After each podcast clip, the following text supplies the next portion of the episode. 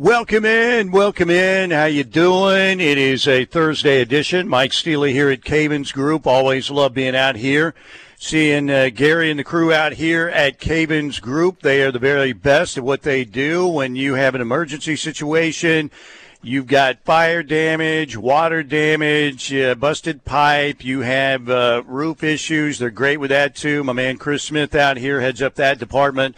They are the best in the business. When you need help, you need immediate help.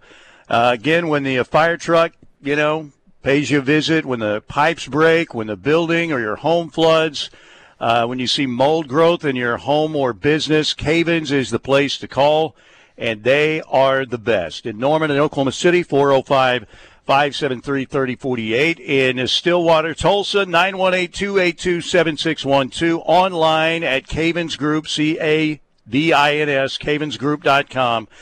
And again, um, you know, you, you, you hope to never have to make that call, but you know, chances are at some point you, you're probably going to have to make one of those at some point in your life. So why not go ahead and put that number in uh, in your phone, in your contacts, Cavins. That way you don't have to mess around, and uh, they will get there. Uh, with a very fast response with the best teams in the business to get you taken care of at Cavins Group. Again, in uh, the Oklahoma City metro area. 405 573 3048. And in Tulsa, 918 282 7612. Duke is out here feeling good, feeling fired up about the SEC uh, opponents reveal yesterday. And uh, Parker Thune, what did you think of the uh, Sooners, uh, you know, teams that they got? Bama at home Tennessee at home, South Carolina at home. Their away opponents, LSU, Ole Miss, Auburn, and Missouri. Of course, you have Texas and Dallas. But uh, what did you think of what the Sooners ended up with? Is that not an A plus home schedule, Steely? I mean, pretty you good. get the big ticket in the SEC, obviously with Bama. You get the Beamer Bowl, the first ever matchup on the gridiron between Oklahoma and South Carolina. Plenty of subplots there, especially on the off chance that Spencer Rattler sticks around for a sixth season with the Gamecocks. And then, of course, Josh Heupel and the Tennessee Vols coming to Norman, coming to Owen Field, and that ought to be an interesting, uh, interesting dynamic leading up to that game. Obviously, with the history not just between Heupel and OU, but Heupel and Venables, and how sour of a note things ended on between Heupel and the Oklahoma football program. So, if only for the sake of the storylines and for the sake of the hype and public interest in those games, I don't know if you could have picked three better ones than Alabama, Tennessee, and South Carolina. I love that home schedule for Oklahoma. Absolutely, yeah, it looks good. It. No doubt. And, uh, you know, LSU and Baton Rouge is always exciting. Now, of course, if that's a night game, it becomes a, uh, a 10 if it's an 11 a.m. or an afternoon game, it's it's not quite a 10, but it's still a good solid eight. Ole Miss going to the Grove, going to Oxford. Uh, that'll be a good trip for Sooner fans as well. They've only had one meeting, of course, with Ole Miss, the loss in the uh, Independence Bowl, which was a great story from Brent last night. Just a great story from Brent about kicking off to Deuce McAllister at the end of the game, and his impression of Bobby Jack Wright was absolutely 100% spot on. It was great. Then you go to uh, Jordan Hare Stadium to play uh, the Auburn Tigers. And again, uh, you know, some cool stuff there. They they seat about what eighty seven thousand. You have the uh, War Eagle, you know, flies in and everything. Columbia, Missouri, eh, that's you know, that's uh, not like going to a relative that you know you like a lot and you love them, but you know you don't really like to visit that much. That's Missouri, right? And then of course, Texas in the Cotton Bowl. But I thought it was great. I thought it was great. I'll tell you who else was fired up. Paul Finebaum on the SEC Network. Here's what he had to say about uh, the draws for Oklahoma and uh, Texas and what it all means. I think this is one of the most exciting, meaningful, seminal moments in the history of the Southeastern Conference. And just to think about Josh Heupel taking – his Tennessee team back to where uh, he made his name in, in, Norman. Think about Alabama returning there. I, I covered that the last time there uh, on, on just an amazing atmosphere. And, and you know, when you flip it around, Georgia going to Texas and Florida. I mean, Georgia right now is the team everyone is shooting for. So Texas and, and Oklahoma both benefited And one more thing, Dory, I, I just remember two weeks ago, it seemed like a year, we were in Destin and listening to all the critics and all the cynics say that the SEC blew it, that they didn't do the right thing by going to nine. I, I want to see nine. I think most people do. But they did an amazing job, and, and I think they, they shut everyone up tonight. It was uh, it was fun. I thought the show at Rudy's was uh, absolutely fantastic. I think Brent was at his best. It was great. Uh, some debate as to who had the uh, the tougher draw, who got the tougher schedule. Was it Oklahoma or Texas? Can we hear what uh, Brent, as Bobby Jack Wright, has to say about that?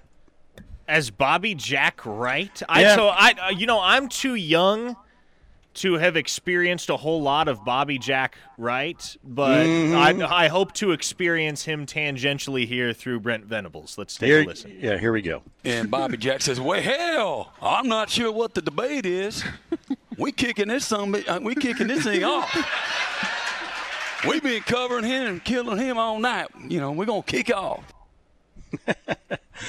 That was the story uh, when Oklahoma had taken the lead late in that game in Shreveport against Ole Miss. And uh, they were, you know, they had stopped Deuce McAllister, who was leading the country in kickoff returns, and they got the lead late in the game. And Bob asked, "What's a, hey? What's everybody think? You know, should we kick again?" And uh, that's what Bobby Jack said. And Deuce McAllister took that kick 60 yards, uh, past well past midfield, and uh, I think Ole Miss made a first down and then kicked a game-winning field goal to win it. So Bobby Jack had felt pretty confident, but Deuce McAllister, that final time he touched the football on a kickoff, made a play, and Ole Miss went on to win that game. But uh, so Texas got Georgia, Florida, Kentucky, Mississippi State at home.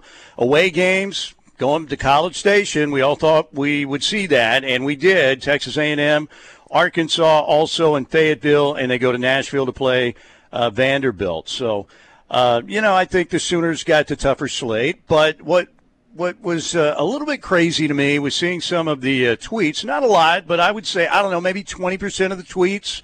Where most of the fans were fired up, you know, here we go, you know, let's not just dip our toes in, let's wade right in and get into it. Uh, we knew what this was going to be like, but some fans are like, "Man, that's a tough schedule." Oh my God! Yeah, yes, you you made the decision to go to the SEC. It was going to look like this. What did you expect? I mean, um, I, I'm fired up. It, it looks like the Alabama game again. We're thinking September 21st for that game. That one of those games where you know right off the bat you get a great SEC matchup early in the season. Uh, maybe the same with Texas and Georgia, but um, I like it. I like it a lot. Now, the main thing with the Sooners, obviously, is man, you got to turn this ship around because uh, they Titanic last year in many ways, and uh, luckily they got on some uh, lifeboats, and uh, and there were survivors. There was there were some who didn't, obviously, who aren't here anymore. But uh, I was encouraged to hear Brent Venables say last night uh, you know, at the show at Rudy's, you know what?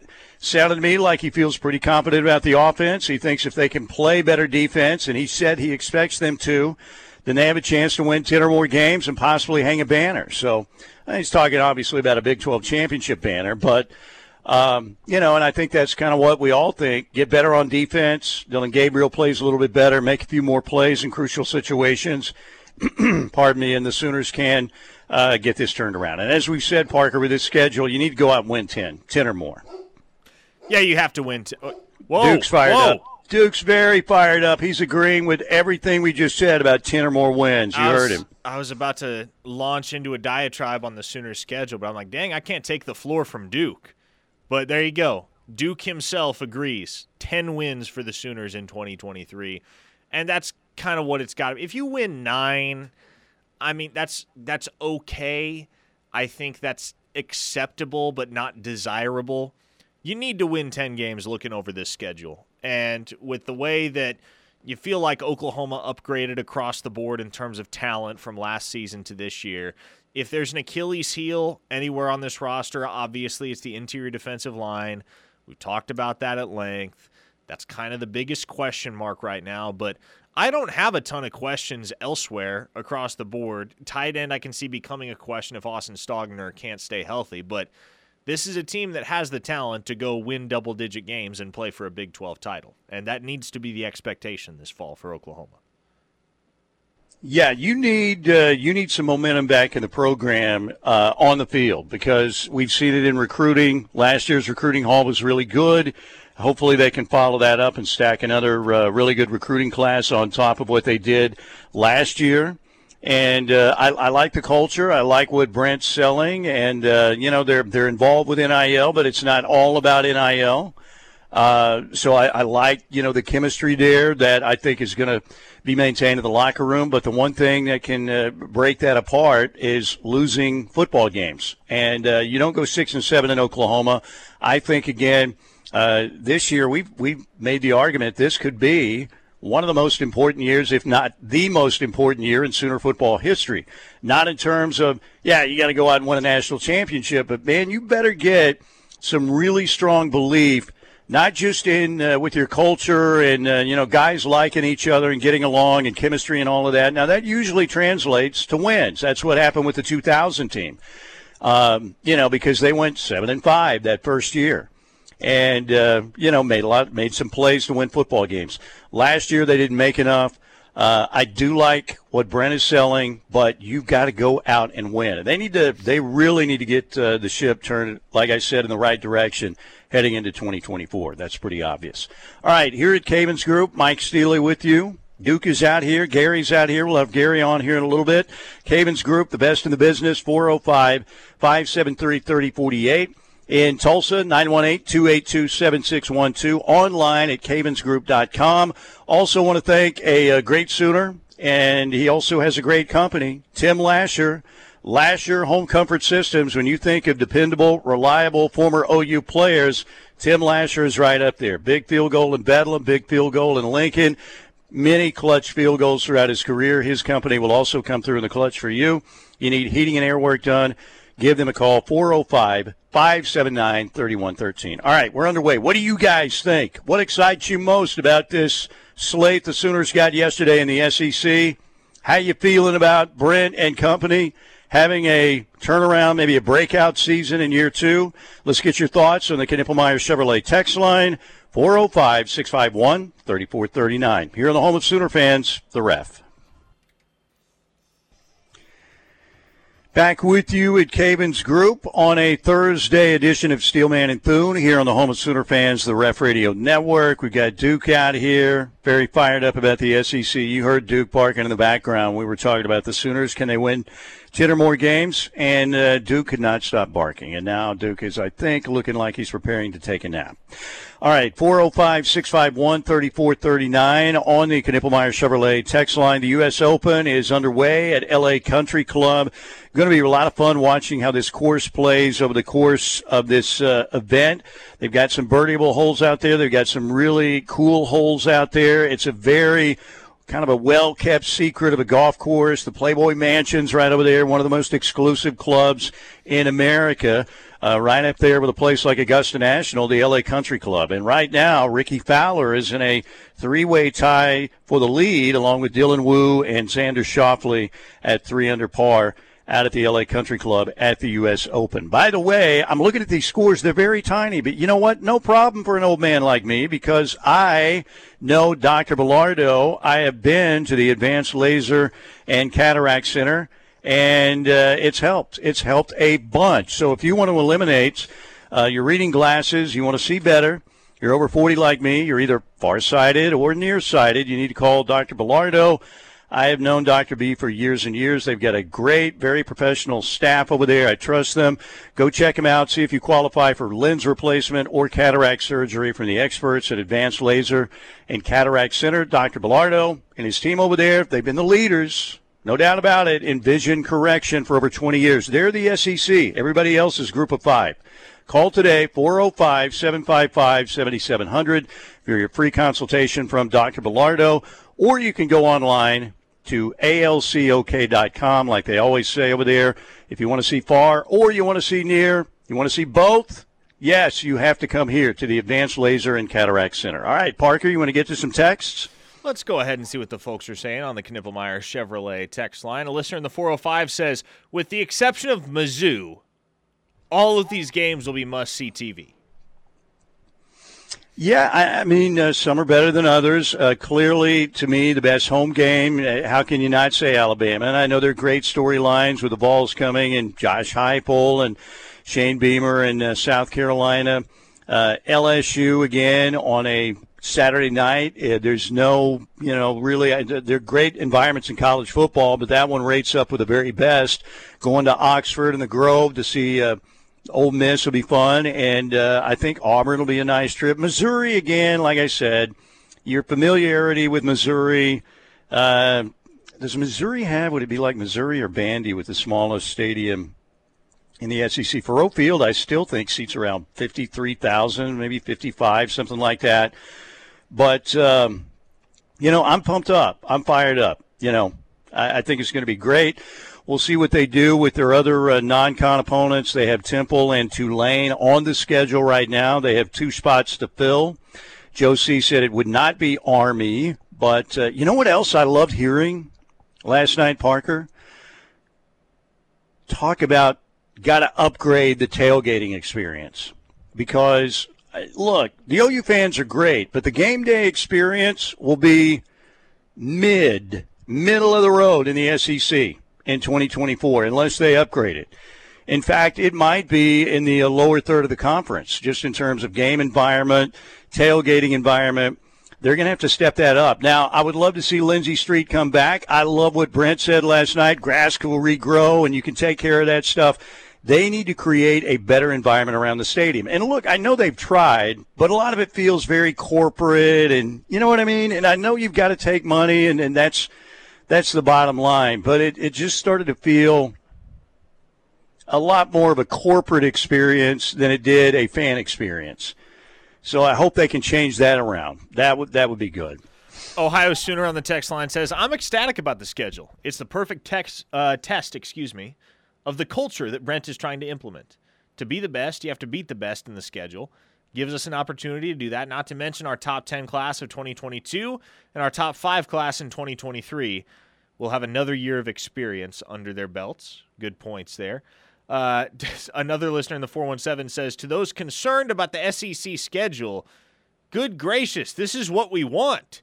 We're an elite program on the brink of returning to that status. Let's go. Take on all comers. Don't shy away from expectations. Boomer. There you go. And you know, I think part of the apprehension, and like I said, I, I don't know, maybe maybe ten, maybe twenty percent of the uh, the tweets I saw last night, and twenty is probably a little bit high, but there were a few people out there. Man, you're talking about a tough schedule. The Sooners got this and got that. It, yes.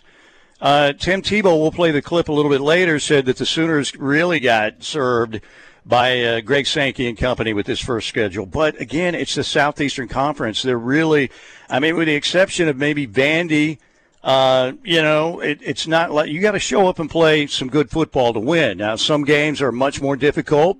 Bama, Georgia, LSU gets rolling. Um, but the Sooners, you know, we, we talked about the, the all time history of the AP poll uh, from 1950 to 2023. Who's atop that poll? all time, most points ever in the AP poll. It's Oklahoma. It's not Alabama. It's not Georgia. It's not LSU. You've got a proud tradition. Get better players in here, particularly on the interior of the defensive line, and then you start playing Oklahoma football, and you will be fine. Russ in Atlanta says, We need to win 10 games or more this year just, just to get Paul Finebaum to shut his pie hole. Do you like pie hole or yapper better? I Would like yapper rather, better the pie hole is. Uh, I mean, pie sounds good, but once you throw the hole in there, it doesn't sound good. So, I would rather go with the old Matt Foley. You know, shut your yapper.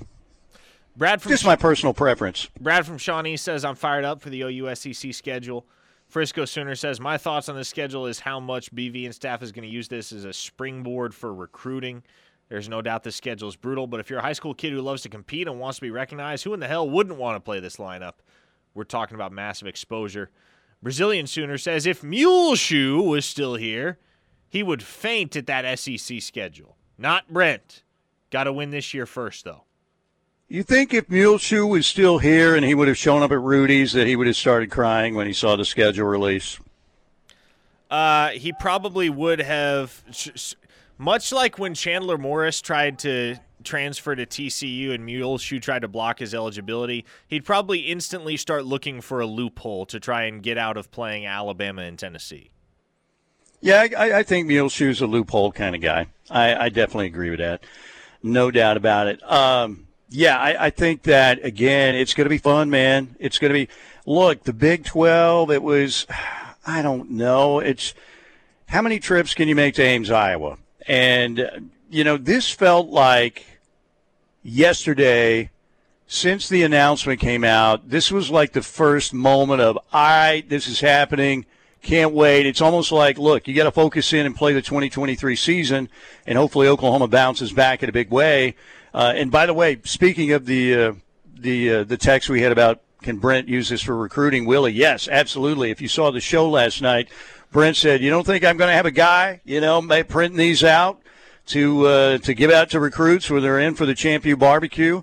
Absolutely, they are. So, you know, um, so again, the Sooners they go out and they win ten plus this year, and who knows? Maybe they pull a TCU. I don't think it's going to go that far, but I do think they're going to win double digit games, get momentum back. Then you get a good uh, another good recruiting class. And then you start in 2024, and Jackson Arnold and PJ Adebawore and Peyton Bowen and all these young guys are the real deal, then uh, you know you'll you'll be able to uh, get in some punch outs with everybody in the league. From a listener in the 405, Mule Shoe would have immediately started crying and screaming, "Code Brown, Code Brown, Code Brown." Uh, it was a good crowd at Rudy's last night. I thought Brent, I thought what Brent was at his best. He had a big smile on his face.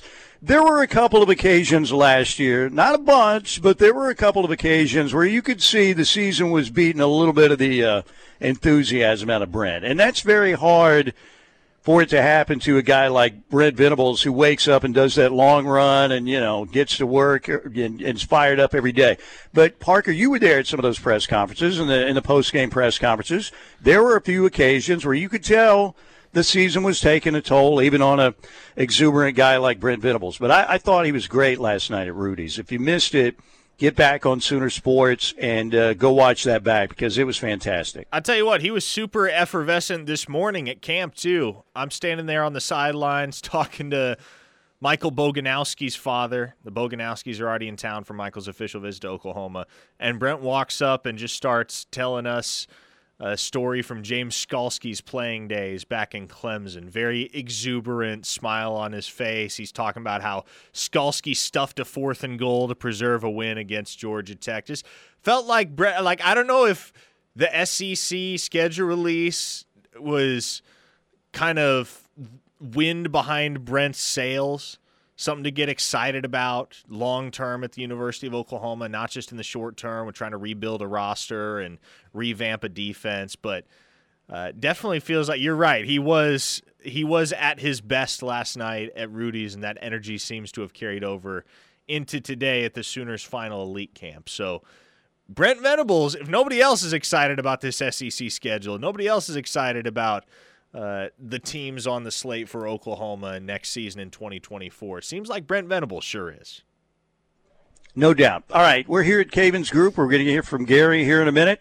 Uh, let's take a break right here. Want to thank uh, Lasher Home Comfort Systems again, 405 579 3113. A lot more talk. You know, as Duke said in the tweet I put out, Duke, in a barking way, basically told me this show, you know, means more. It means a lot more it's almost time for the SEC. But one more year in the Big 12.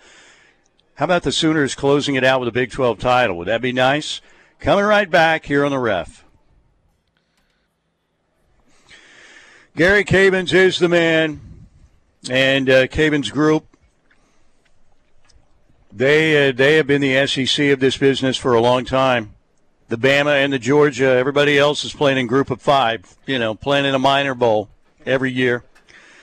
Gary, how you doing? How's business? Doing great, doing great, Steely. Business is good. It's good for sure.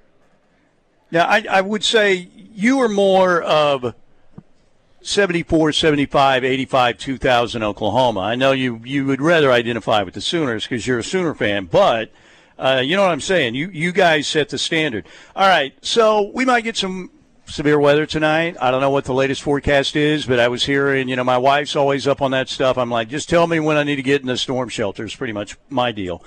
But um, so let's talk about dealing with that. But also the summer months are ahead, and I think maybe some people that are not very smart, like me, think, well, you know, there's nothing really in the summer. Just make sure you have your air conditioning and mold surely can't be a problem, but you know, just because um, you know the rain and the the wet weather eventually leaves us and it gets hot doesn't mean there are other issues that can crop up. So let's talk about tonight and what to look at as uh, you know the temperatures rise out here. Most definitely. You know, tonight they're, you know, last I saw, they're still forecasting for some some storms tonight. The last one I kind of saw is they said everybody needs to be home by eight o'clock for when the storms cut, roll through. We actually have some uh, roofing crews coming back from Kansas City tonight, so I told them maybe to stay the night again in Kansas City and come back in the morning. Um, but you know, they say that the weather's going to break loose. You know, if you need emergency board ups, you need uh, tarping, um, water extraction, um, structural drying uh, any kind of that stuff. We have actually all of our crews on call tonight already.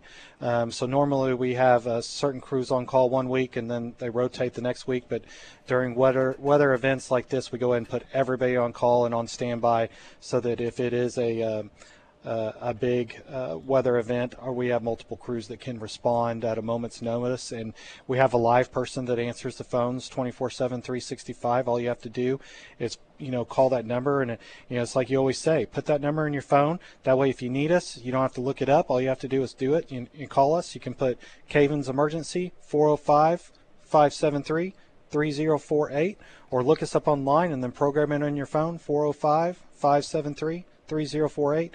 And if you have, you know, a water, fire, um, storm event, uh, emergency board up, car accident, I've seen several cars hit houses lately. I saw a car hit a building. Um, there's a vet office in Norman that got hit by a car a few days ago. Um, so we're you know we're seeing a lot of that, and we do that too. Structural securing the site and uh, doing the emergency repairs till the insurance can get out there and look at it, and then we can help with the build back if necessary too. Somebody I know put uh, your uh, your number in the uh, phone, which I was like, that's a really good idea. And uh, so I took a guess because they said you talk about Cavins all the time, and they sound like they're the best. What what do you think makes them really that good? And I said, well, Gary's a good guy. They're good people over there, but. Uh, I'm guessing here. I'm number one. When you have an emergency, you need somebody there pronto. Not not tomorrow, not the next day. You guys have more crews than anybody else. Then you need the best at dealing with these emergencies that know the latest techniques that have been to all these schools and all these seminars to know what's the latest way we can make this uh, cleanup job easier, more efficient, better. Uh, also, you help deal with the insurance company stuff. You know, you can get involved there where you you just want to make these people relax and feel like okay we have an answer and again you need to do that quickly and because you have so many people and crews that can get out there i think that that makes a, di- a big difference. That was my pitch anyway. A hundred percent a hundred percent mike. And, and that's what we're here to do. We're here to respond fast. Uh, our crews are highly trained. Um, i travel all over the country taking seminars and doing training uh, getting the latest and most up to date um, techniques for doing this in this industry in the emergency construction industry it's changing every day. It truly is. There's new techniques there's new ways. Something that's big that's brand new uh, i went to and took a class on this and this is uh, and we've started doing this. We've actually performed some of these. Um, and uh, what we do is we go, come out and do fire testing now. And so fire testing is if there's a wildfire near, near your house within 10, 15, 20, 30 miles, and a smoke plume, the wind, Oklahoma wind, which we know is always blowing, blows that smoke plume towards your house, well, you can actually have soot, ash, um, and smoke damage in your house and not even know it. Well, you know, depending on what that fire is burning, it could be poisonous soot, ash, and smoke. And so, what we can do is we can come in and test and basically tell you if, if you have it, what kind you have, and what needs to be done to get it cleaned up. And we can write this whole report on it. Uh, we have testing results that come from a third party lab, a scientist that actually looks at this stuff. This is state of the art, brand new technology. It's great stuff.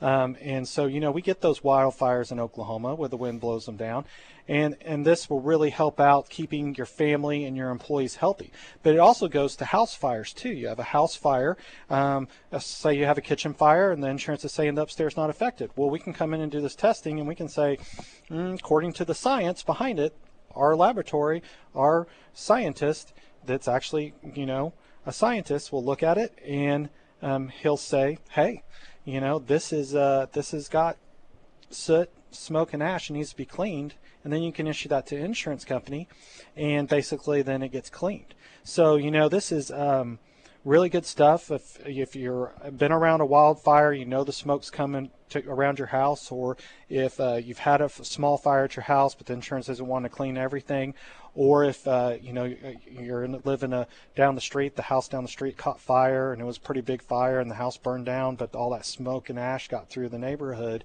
You know we can do this testing, state of the art stuff. Uh, I'm telling you, Mike, it is amazing stuff, and it is really good for the health and safety of for business owners, for their employees, and homeowners for their family and their kids. I mean, this is uh, what we're all about with this emergency construction stuff. State of the art. Um, come in, we figure this stuff out, and help you take care of it. And work, you know, we can work with your insurance company too. But you know, you talk about the investigative side; it's really grown with Cavins over the years because now we have the mold, we uh, investigation and testing, water intrusion investigation, uh, and now we have the fire investigation. Yeah, you you know I. I didn't even think about that, and I'm sure a lot of people probably have it. If you have a building or something that uh, you, you, know catches fire, and whether it's a home in your neighborhood or a business that's not far away, and with all the wind in Oklahoma, I can just hear the the the uh, the lawyer's uh, commercial. If you were affected by poisonous gas from this place, call the law firm of Smuck and Shyster. You know, yep. so you better be careful about that stuff. So, all right, uh, Gary, you guys are unbelievable. You're always so hospitable out here, and uh, best reputation in this business. Cavins Group, 13 years in the business. They give back to the community. They do a fantastic job. And again, I think it would be smart put this number in your phone, put it in contacts, Cavins Group or Cavins Emergency, like Gary said, 405 573 3048.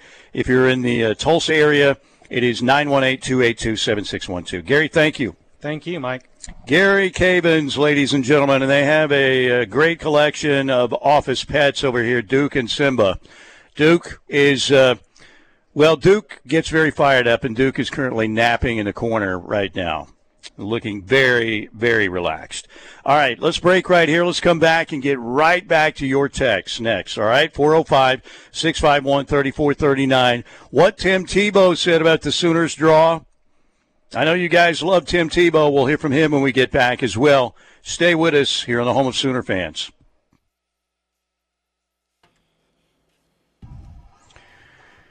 All right, back with you here at Cavins Group on this Thursday. Mike Steely out here. Parker back in the Buffalo Wild Wings studio.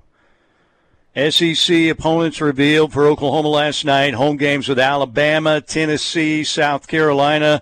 Road trips to Baton Rouge to play LSU, Ole Miss, going to Oxford, Auburn. Uh, that'll be interesting as well. And to wah, wah, wah, Columbia, Missouri. So there you go.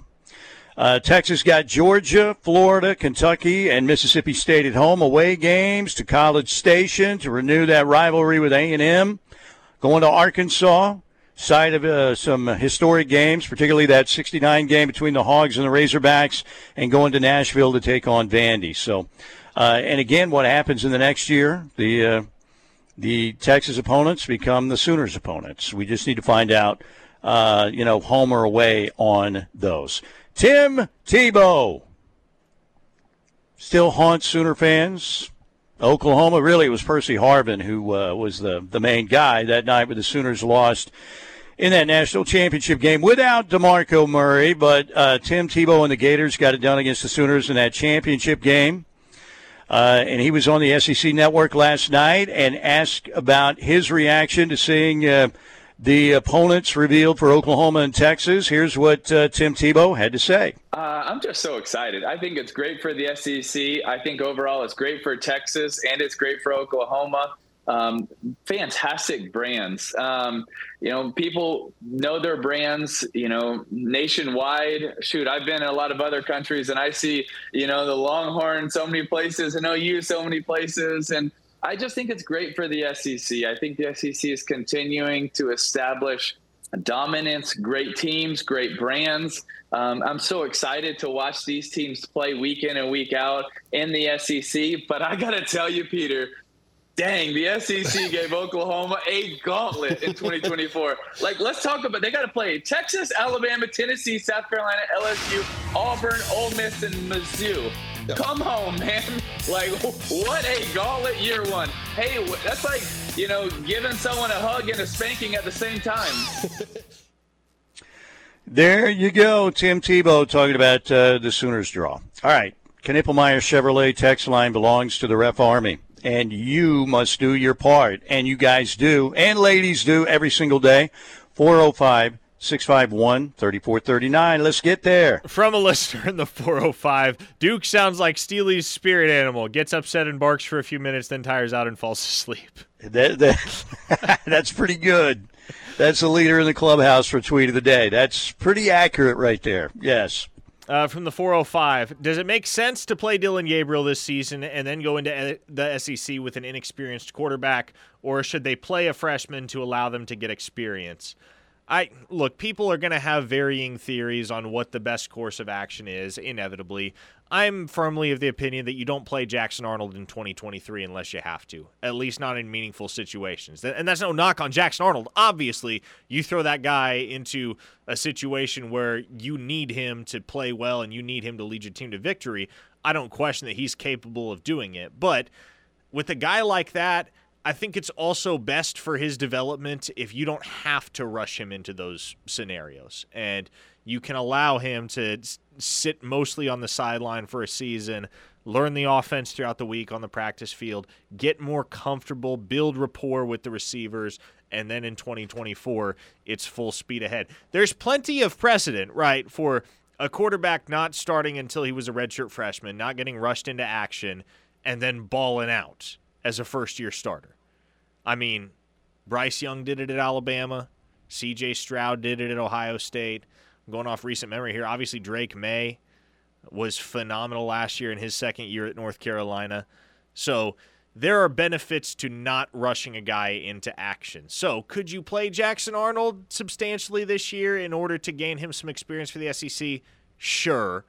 Is it going to raise your bottom line enough to make it worth the risk of getting him injured or worth the risk of undermining the team's chemistry by benching their leader in Dillon Gabriel? No, I don't think it's worth it.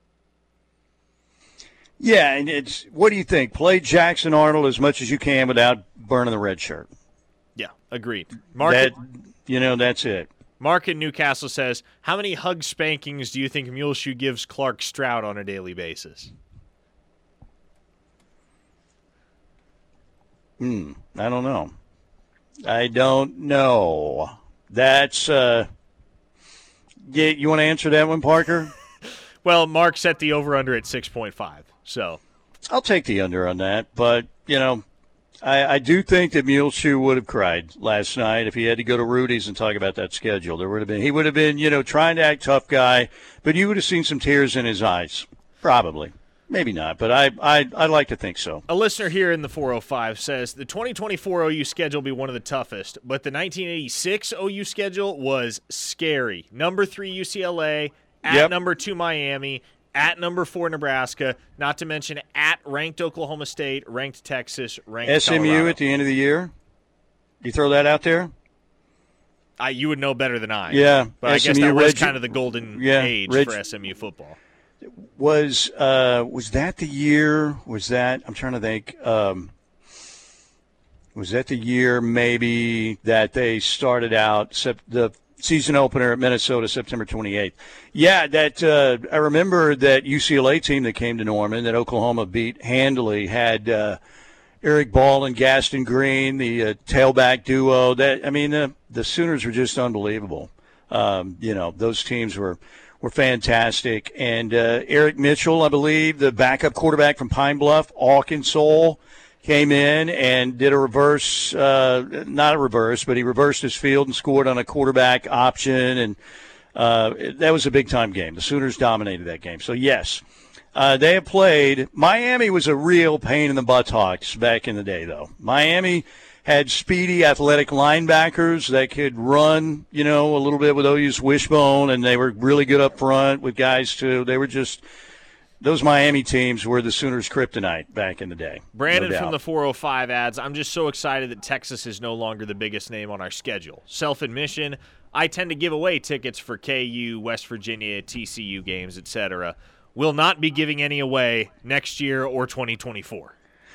Yeah, and like I said, one of the things I was really excited about was was hearing uh, Joe Harris and Joe C talking about tailgating. I mean, it sounds like they they realize the situation. They've got to upgrade that. Like I said, I think it has been way too corporate, and any time you get corporate involved, it's never fun. It's you know, you make more money, but it becomes a more stale environment. It doesn't feel like uh, you know as much as a college campus environment tailgate should. Um, you know, will they go back as Lindsey Street and play again? I hope so. Make it fun again. Sometimes it's about the dollars. I get it, but now you're going to get more from the SEC. Let's make the fan experience much better around the stadium. Way too corporate. All right, break time right here. Coming back. And uh, let's talk Sooner recruiting next, right here on the ref. Welcome back to Cavins Group.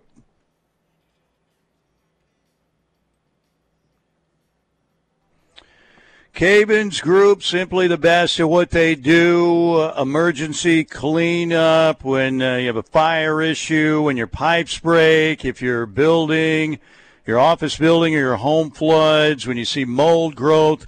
Cavins Group, the very best in the business in the Oklahoma City metro area, 405 573 3048. In Stillwater, 918 282 7612. Cavins Group. I, I would, again, think a really good thing would be to put that number in your phone contacts because you want to call the best. You want them to be there quickly. They, they're number one. They're going to get there faster than anybody else. They have more teams and they have the best teams.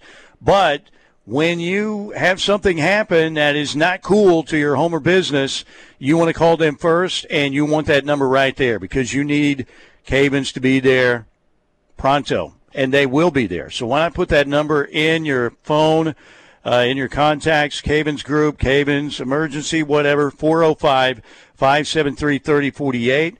In uh, Tulsa, 918-282-7612 online at cavinsgroup.com. Also, Riverwind Casino, ladies and gentlemen, they are the best in the business. Over 2,800 electronic games. They're nearly up to 3,000 now. They've always had the best games including your favorite table games, a big time poker room, off track betting. They've got high stakes areas. The new gaming floor looks absolutely incredible. All of the renovations uh, if you haven't been out to Riverwind lately, you, you're you're going to go, wow, this is even better than it was at Riverwind Casino. They also have the best bars and dining. Incredible hotel right there attached to the casino. Their service is impeccable.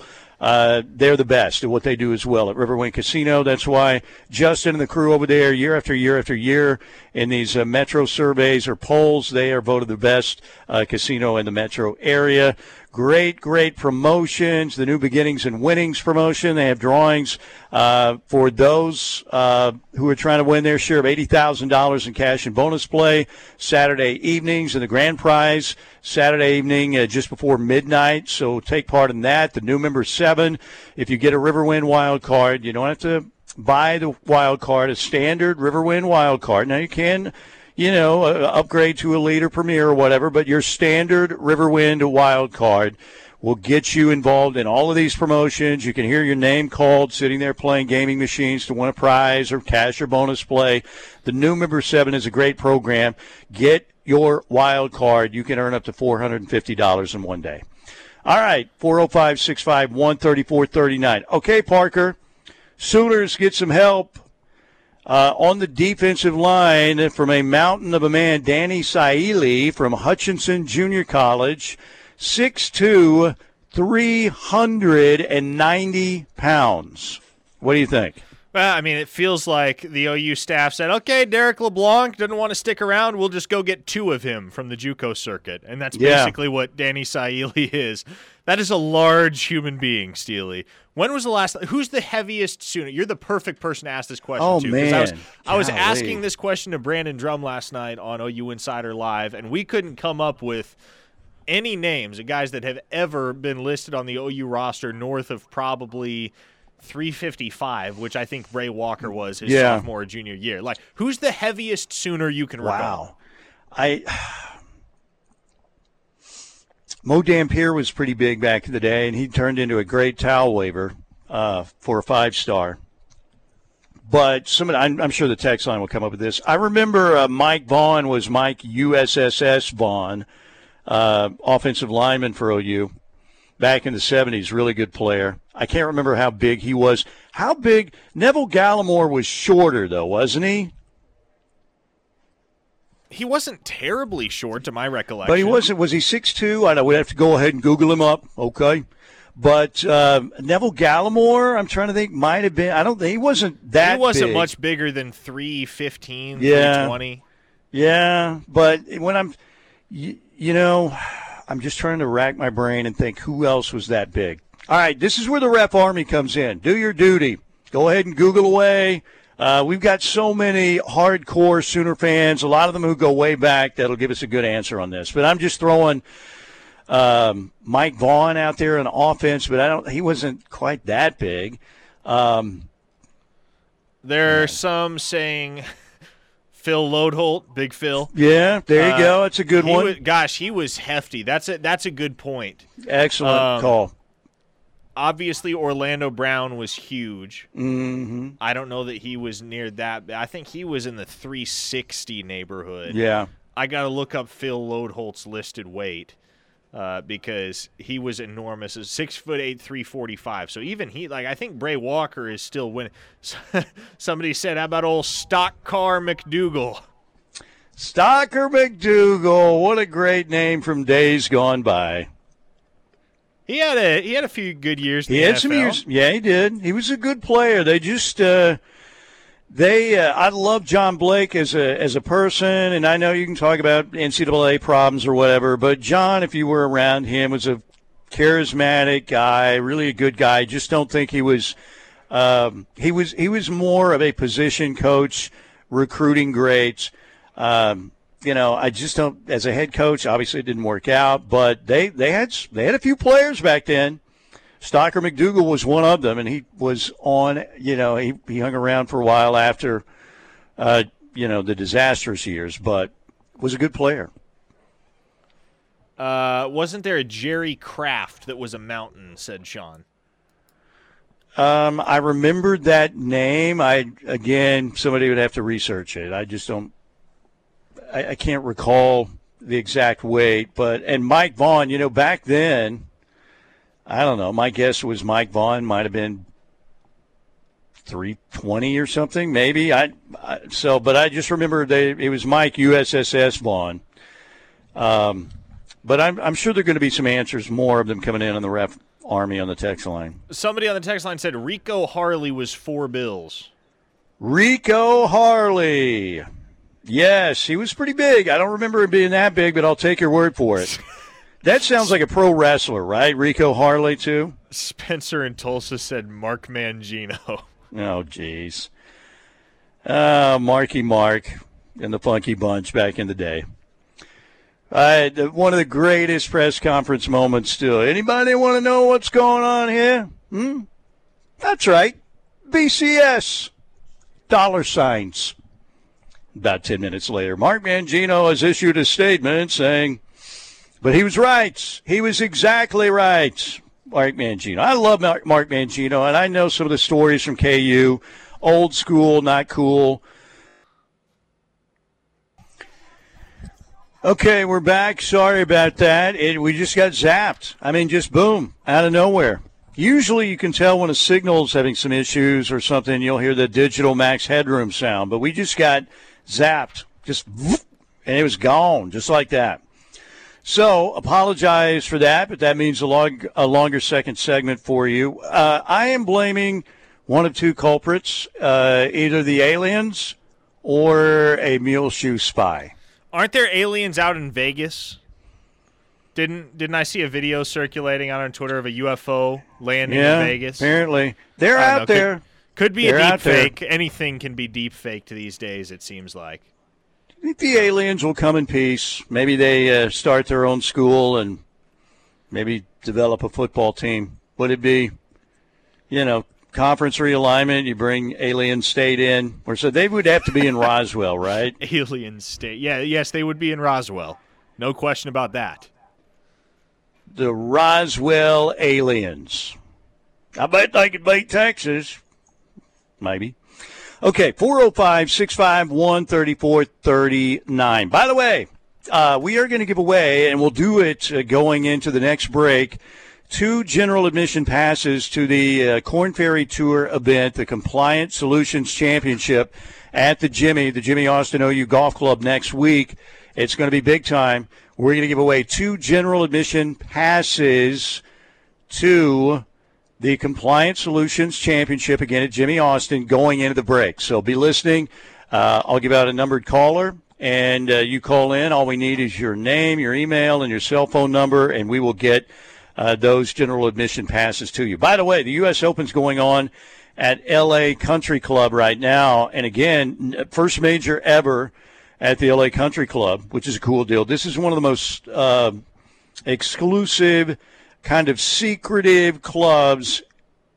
They used to play. I think they played the LA Open back there, like in the 30s. But you know, um, it, it's super exclusive and not very well known. I mean, it's like Augusta exclusive, uh, but it's going to be interesting to see how it plays out with these holes and you know where they put the tees and you know you can have the 650 yard par five, you can have the 90 yard par three.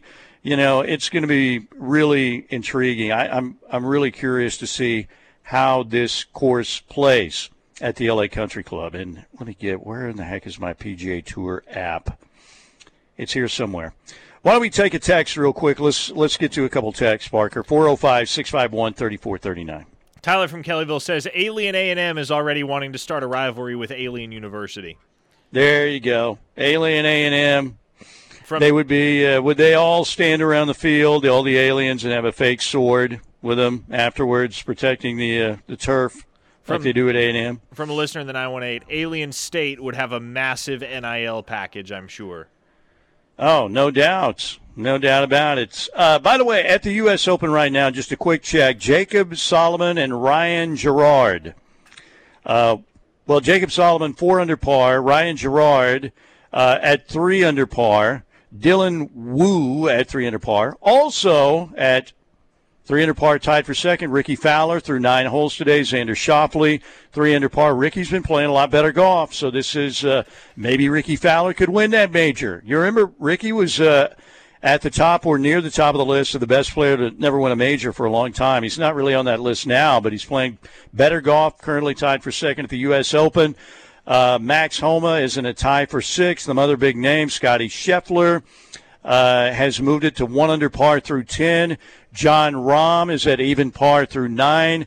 Viktor Hovland, who's been so close in majors, hasn't quite closed the deal. Did win the Memorial at Jack's Place recently.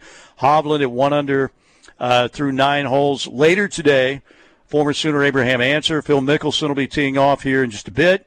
Uh, just getting a just getting underway. Jordan Spieth uh, later today, Brooks Koepka later today, and Rory McIlroy later today out at the LA Country Club. All right, 405 651 3439.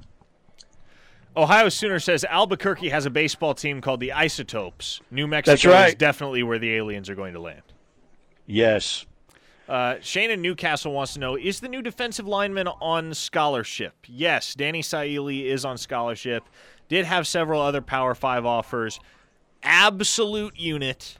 and a guy that I think more so the plan for him at OU is see how you can develop him, reshape his body. Feels like a guy that you're optimistic could be a rotational piece in the SEC because of his size and how well he moves with all of the width there, but probably not somebody that you see on the field quite a lot, if at all, in 2023. All right, Champ U Barbecue coming this weekend, and we know that uh, Will Nwaneri was in uh, last week for his visit, and uh, the Sooners are very much in the mix. A lot of people, I know Parker still feels like they're they have a slight lead. Tennessee and Oregon certainly are there, and there are more visits to come. But uh, Champ U Barbecue this weekend with David Stone, Nigel Smith. You've got Caden Durham and Taylor Tatum, the running backs coming in. Samaj Jones, the quarterback. Caleb Beasley. Um, what is the best, what you would say, realistic possibility for the Sooners in terms of getting good news, either right after Champ U Barbecue weekend or within a week or two? The best realistic news. Now, the best news would be David Stone commits. Is that realistic? Mm, I don't know. What do you think, Parker? Yeah, I don't. Like realistically, I think the best you can hope for coming out of this weekend is two, maybe three commitments. Just haven't talked to a lot of these guys that are coming in for the Champ U barbecue. It does seem as though many of them are going to wait to make their decisions until the month of July, which, I mean, that tracks. That very much lines up with the surge that Oklahoma saw last cycle. And so if two, three commits is all you get, you're still feeling fine about where OU stands in the long run with a lot of these guys. And I think I'll, here's a perfect example, right? Caden Massey, the three star offensive lineman out of the state of Kansas. OU lean right now.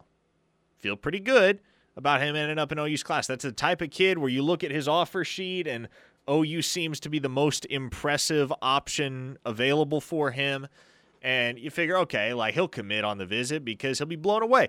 And I don't question that that's the case, but him, Michael Boganowski, several other guys that ostensibly would be on commit watch have already said, nope, you know what?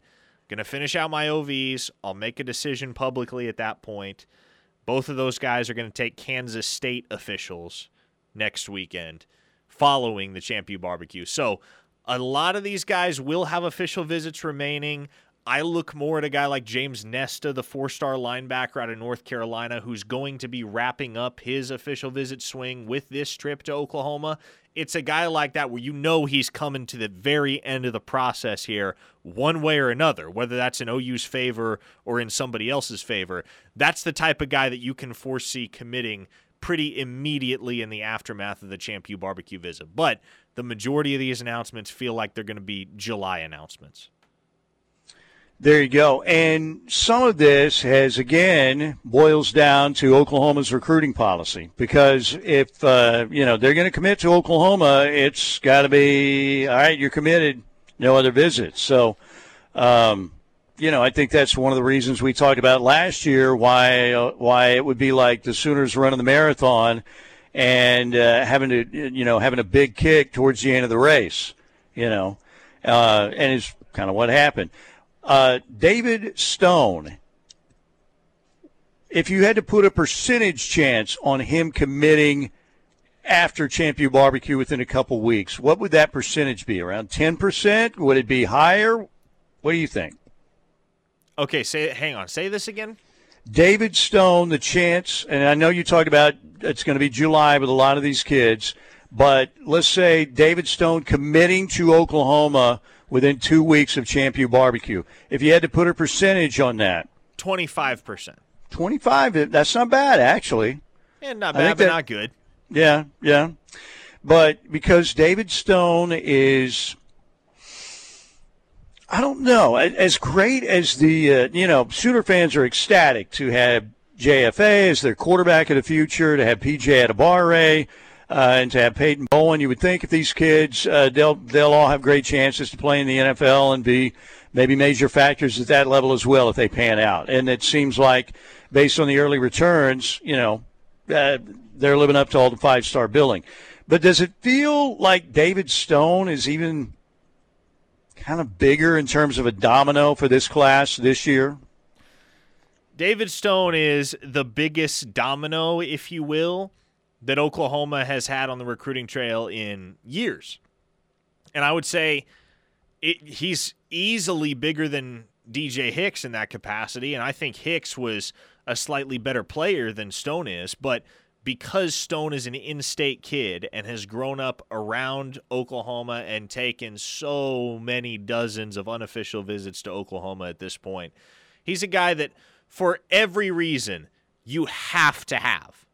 If you don't get that guy, it doesn't matter how, it doesn't matter why, it's a disappointment. And it feels like you left something on the table in the 2024 cycle. So, he has the potential to be either the biggest case of what could have been for Oklahoma of the 21st century, or potentially, best case scenario, one of the guys that proves to be a keystone for one of the most impressive recruiting classes of the 21st century for Oklahoma in the 2024 cycle.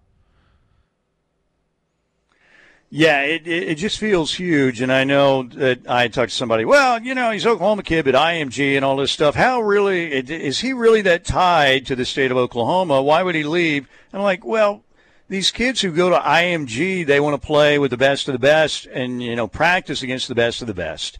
Um, so, how deep do those Oklahoma roots run is kind of what my buddy was asking me. And you still think they're pretty deep. Yeah, he's an Oklahoma kid. Yeah, he plays at IMG, sure, but he's spent most of his life in the state of Oklahoma. So Oklahoma is home for him. He will tell you as much. IMG is just kind of a detour and there's a reason why you really only see Miami seriously in the picture for Stone right now amongst the schools down in that vicinity. And we, we understand why Miami is in play for top prospects in general, right? So there doesn't seem to be that same regional pull for David Stone. And that tracks with the notion that Oklahoma is what he considers to be his home turf. Yeah, it, it's going to be uh, interesting to see how it plays out, but it's just. Uh, it's a, gi- a, gigantic get for Oklahoma if they are able to, to, land David Stone, and a lot of people still think that will eventually be the case. But man, you you lose out on that kid, and that's going to be. Uh, I mean, last year the DJ Hicks deal was devastating. Uh, this would be bigger, and that you know on. Uh, on signing day, when Peyton Bowen picked up the Oregon hat, you were like, "What?" Uh, but that changed, you know, within 24 hours. That situation was remedied, but that's going to be huge. All right, I mentioned some names uh, coming in for Champion Barbecue with Stone, Nigel Smith, Taylor Tatum, and uh, Durham, two great running backs, clearly. Samaj Jones, the quarterback, Caleb Beasley. Uh, who is another name out there that you think is big – but maybe flying under the radar a little bit coming in this weekend. Well, I would say I mentioned him earlier in the segment. James Nesta, without question, a four-star prospect to the linebacker position, a legitimate two sport athlete who's got a very bright future on the baseball diamond as well. If Oklahoma can lock up that kid, that's a much bigger addition than anybody understands right now. I'm honestly surprised there's not more talk amongst the OU Twitter army. Not a whole lot of buzz about OU and that kid on social media from the fans. Maybe it's because he keeps to himself and hasn't really done any interviews throughout the entirety of the recruiting process. But if Oklahoma ends up landing James Nesta, his impact goes beyond football because he's got the potential to be the ace of the staff or a key arm out of the bullpen for Skip Johnson two or three years down the line as well. So I mentioned it already but the process is coming to an end for him. He took the official visit to Miami, took one to North Carolina. Oklahoma is his last scheduled official. Those are his final three Miami, UNC, OU. So not only does Oklahoma get the benefit of the final impression, but that's an offer that he was blown away by. And the opportunity to develop under Brent Venables is very attractive to him. Not to mention, well, I was I thought it was interesting when I talked to him after he received the offer. He told me that his high school essentially runs the exact same defense that Oklahoma runs under Venables. And so there's a very natural positional and scheme fit for a guy like that, at least in his eyes. And so if that's a guy that pops over the weekend, man, I don't know that it will get a ton of play on social media. I don't know that everybody's going to go, James Nesta, oh, hell yeah because I just not I'm not sure whether they're really that acquainted with his name yet to feel that good about the addition, but that's a very very nice ad for Oklahoma's 2024 cycle if you can lock down that kid.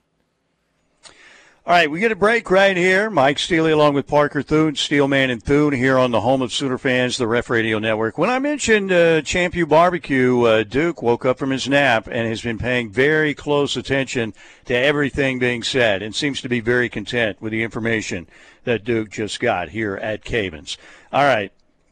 Oh, Nirvana. Love Nirvana. We're going to take a break, go right back to the text line, but I want to let you know right now Caller number one on the Riverwind Casino Hotline, 405 329 9000. Caller number one, first one through, giving you two general admission passes to the Compliance Solutions Championship, the Korn Ferry Tour event at the Jimmy next week. Caller number one, first one through, 405 329 9000. You will get two general admission passes to the Compliance Solutions Championship. I'm, I'm waiting for Cobain and Company to really get it going here as we go to break. Heart shaped box. We'll be right back. We are back. I'm here at Cavins Group on a Thursday. Mike Steely, along with Parker Thune, back in the uh, Buffalo Wild Wings studio. Opening day at the U.S. Open. Rickie Fowler was tied for second. I think it'd be really cool to see Rickie Fowler win, but I don't think he will. You know what would be the craziest scenario? Phil Mickelson is a six time runner up at the U.S. Open, and we know some of the disasters that have uh, befallen Phil in the past at the U.S. Open. Hasn't happened in a while, but he's had many chances to win the U.S. Open. You know, and think about what he did at the PGA a couple years ago. Just uh, at Kia was spectacular. Oldest player ever to win a major championship. So uh, but Phil, you know, career Grand Slam would be the U.S. Open. He's won at Augusta. You know, for for a while, you know, we all kind of thought, man, Phil should be really good at links golf. He's so creative, you know, with uh, his shot making, but he wasn't. And then he ends up winning a claret jug. Wins, uh, you know, he's got a couple PGAs now. But the U.S. Open, if Phil Mickelson somehow won with all the LIV PGA stuff and all the animosity and you know, Phil's reputation taking a hit, and uh, you know, just think, uh, you know, all the way back to when it finally started, when the Shipnuck book, when was talking about, yeah, you know, well, they are some scary MFers, but they they they have golf now. The Saudis do, but imagine if Phil Mickelson won the career Grand Slam, finally broke through at the U.S. Open with all this stuff. That would be that'd be a fantastic story, is what it would be.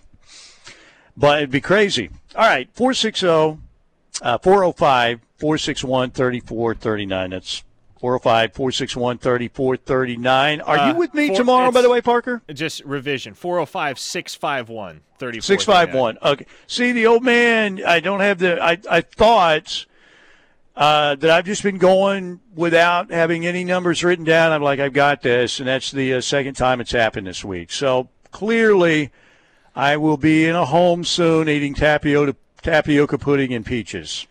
Won't be long. Are you a syrup or no syrup guy with your canned peaches? I I don't. I'm trying to remember the last time I ate a peach. I listened to Eat a Peach with the uh, the Allman Brothers, great album, but it's been a while. It's been Man, a long time. It's about to be peach season. Peach I ice cream's good though. I love too. me some peach. Uh, by the way, I don't. You probably don't make this drive very often, Steely, but Stratford. No, not Stratford. Not Stratford. Okay. There's a there's a spot in Fairfield, Texas, which is in on the drive between Dallas and Houston. It's about an hour south of Dallas. Fairfield, Texas. There's a spot called Cooper Farms and they have fresh peach everything. It's delicious. Peach cobbler, mm. peach pie. Uh, they got all different. It's not all peach stuff. They got all different types of fudge and you know milkshakes and all that type of stuff. But they have incredible peach ice cream that they make with the peaches. That they literally they grow it out back behind this. It just looks like a standard convenience store, but it backs up to a peach farm some of the best stuff I've ever had in my life, Steely. That peach ice cream from Cooper Farms. That sounds good. That sounds really good. When's the last time you had the uh, homemade ice cream?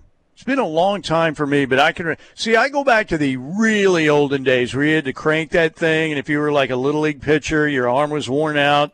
You, if you did that for a while with the fro- the uh, the homemade ice cream, but man, it was good.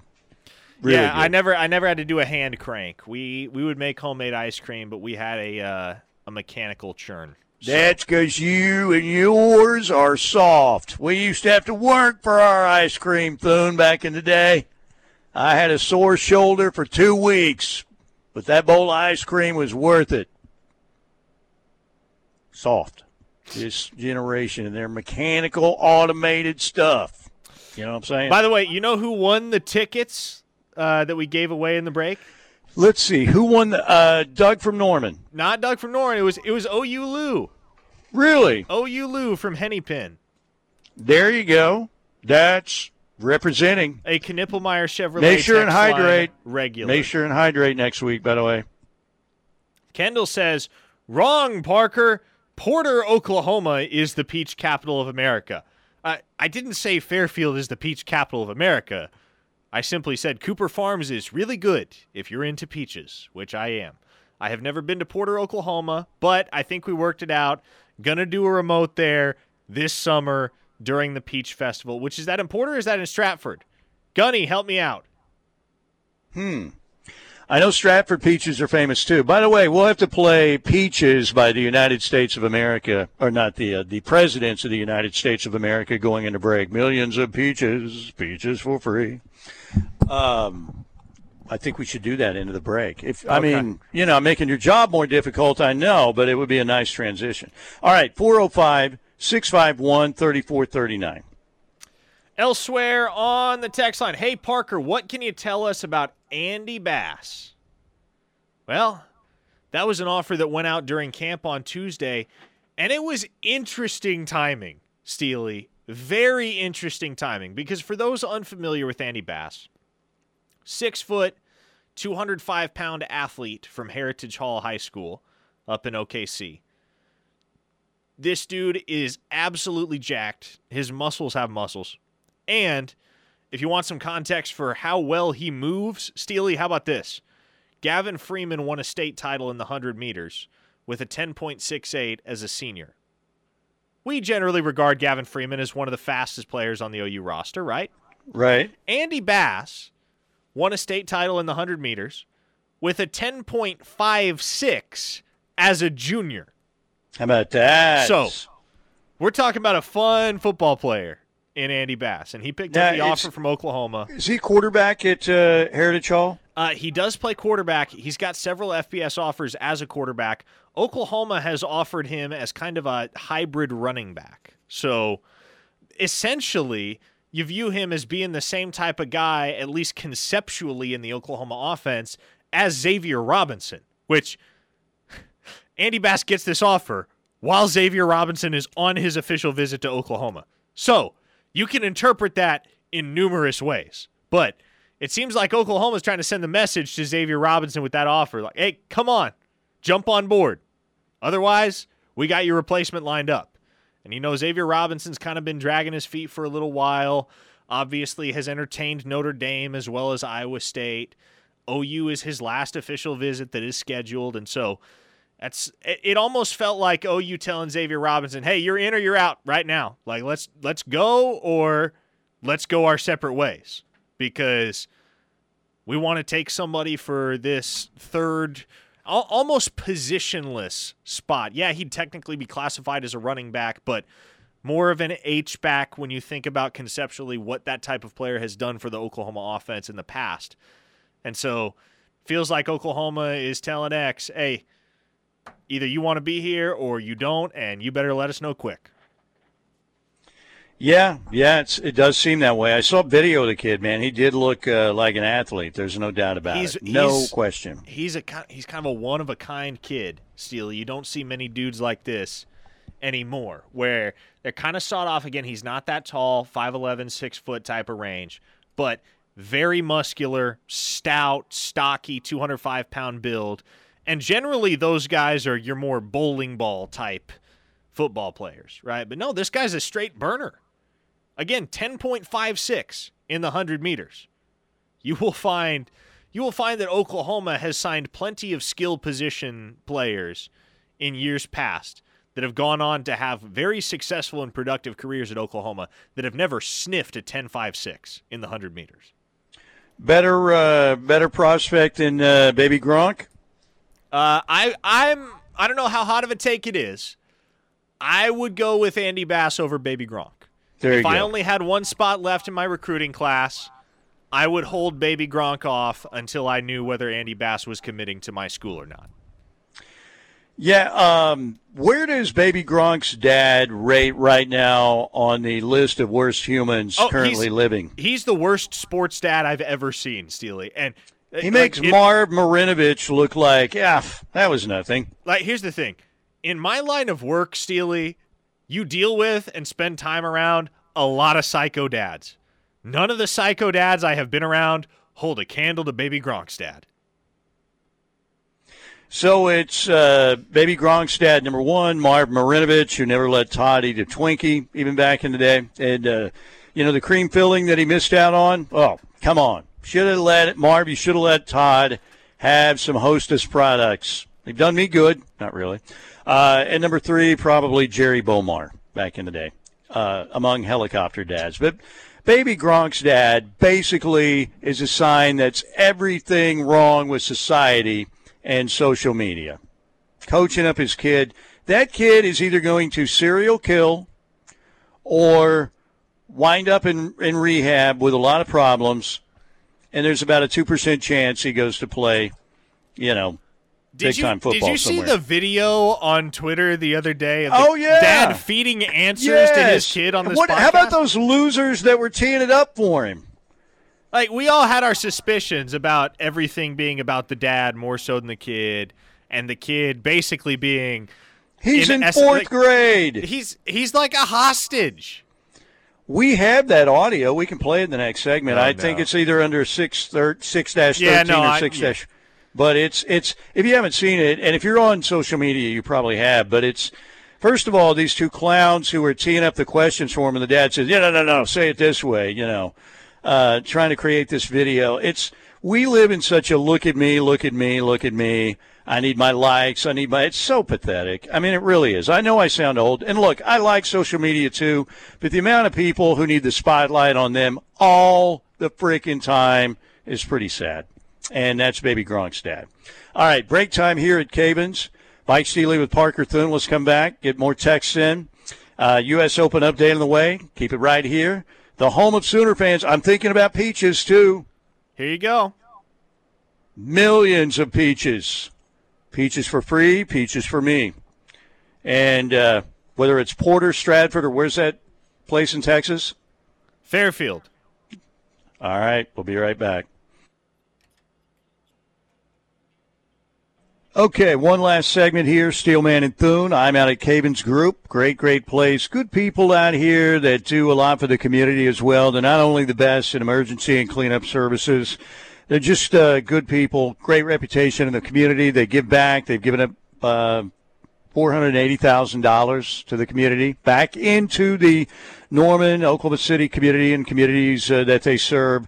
Uh, and again, they're the best whenever you have an emergency issue, uh, fire issue, maybe your pipes break, you get some uh, flooding, uh, mold growth, stuff like that. Like I said, a pipe bursting could be a big problem as well. They're the people to call, and they will respond quickly. They've got more crews than anybody else. They've got better crews than everybody else, and they are getting the very latest instruction. Cavins Group, they are the best in the Norman, Oklahoma City area, 405 573 3048.